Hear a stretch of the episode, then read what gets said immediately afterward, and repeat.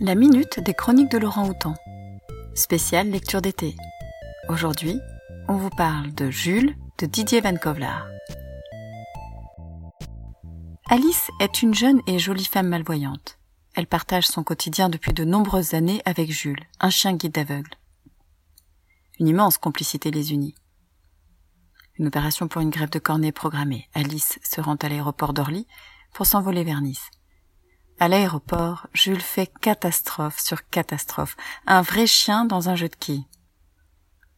Grâce à ses péripéties, elle fait connaissance de Zibal, un ingénieur quadragénaire hyper diplômé et vendeur de macarons. Zibal, touché par la beauté de cette femme et déjà un peu amoureux, ne se doute pas qu'en venant en aide à Alice, ce jour-là à l'aéroport, Jules, son labrador, va entrer dans sa vie comme un ouragan. Après l'opération, tout devient compliqué pour Jules qui est trop habitué à rendre service et à être le dominant d'une personne en difficulté. Alice est bien obligée de s'en séparer et de le confier à une personne dans le besoin.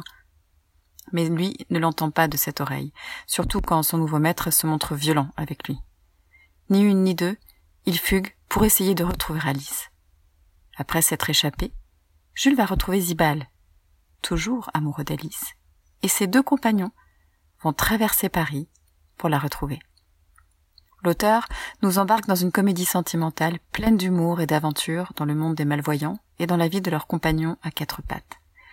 Au travers de cette relation fusionnelle entre ce chien guide et sa maîtresse, ce livre nous apporte un regard neuf sur la cécité et le handicap advenu tardivement.